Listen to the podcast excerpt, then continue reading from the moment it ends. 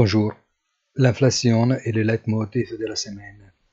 L'Allemagne, les États-Unis, la France, la Chine, l'Italie communiqueront les données du mois d'avril, même si les marchés semblent évoluer de même et avec leurs propres certitudes. En fait, les taux long terme restent relativement stables, malgré les hausses continues des taux directeurs, en faisant confiance sur une baisse de l'inflation vers les cibles ambitieuses qui semblent encore très éloignées. Les bénéfices des entreprises se montrent très solides, compte tenu de la résilience d'une demande qui semble absorber sans difficulté la perte du pouvoir d'achat.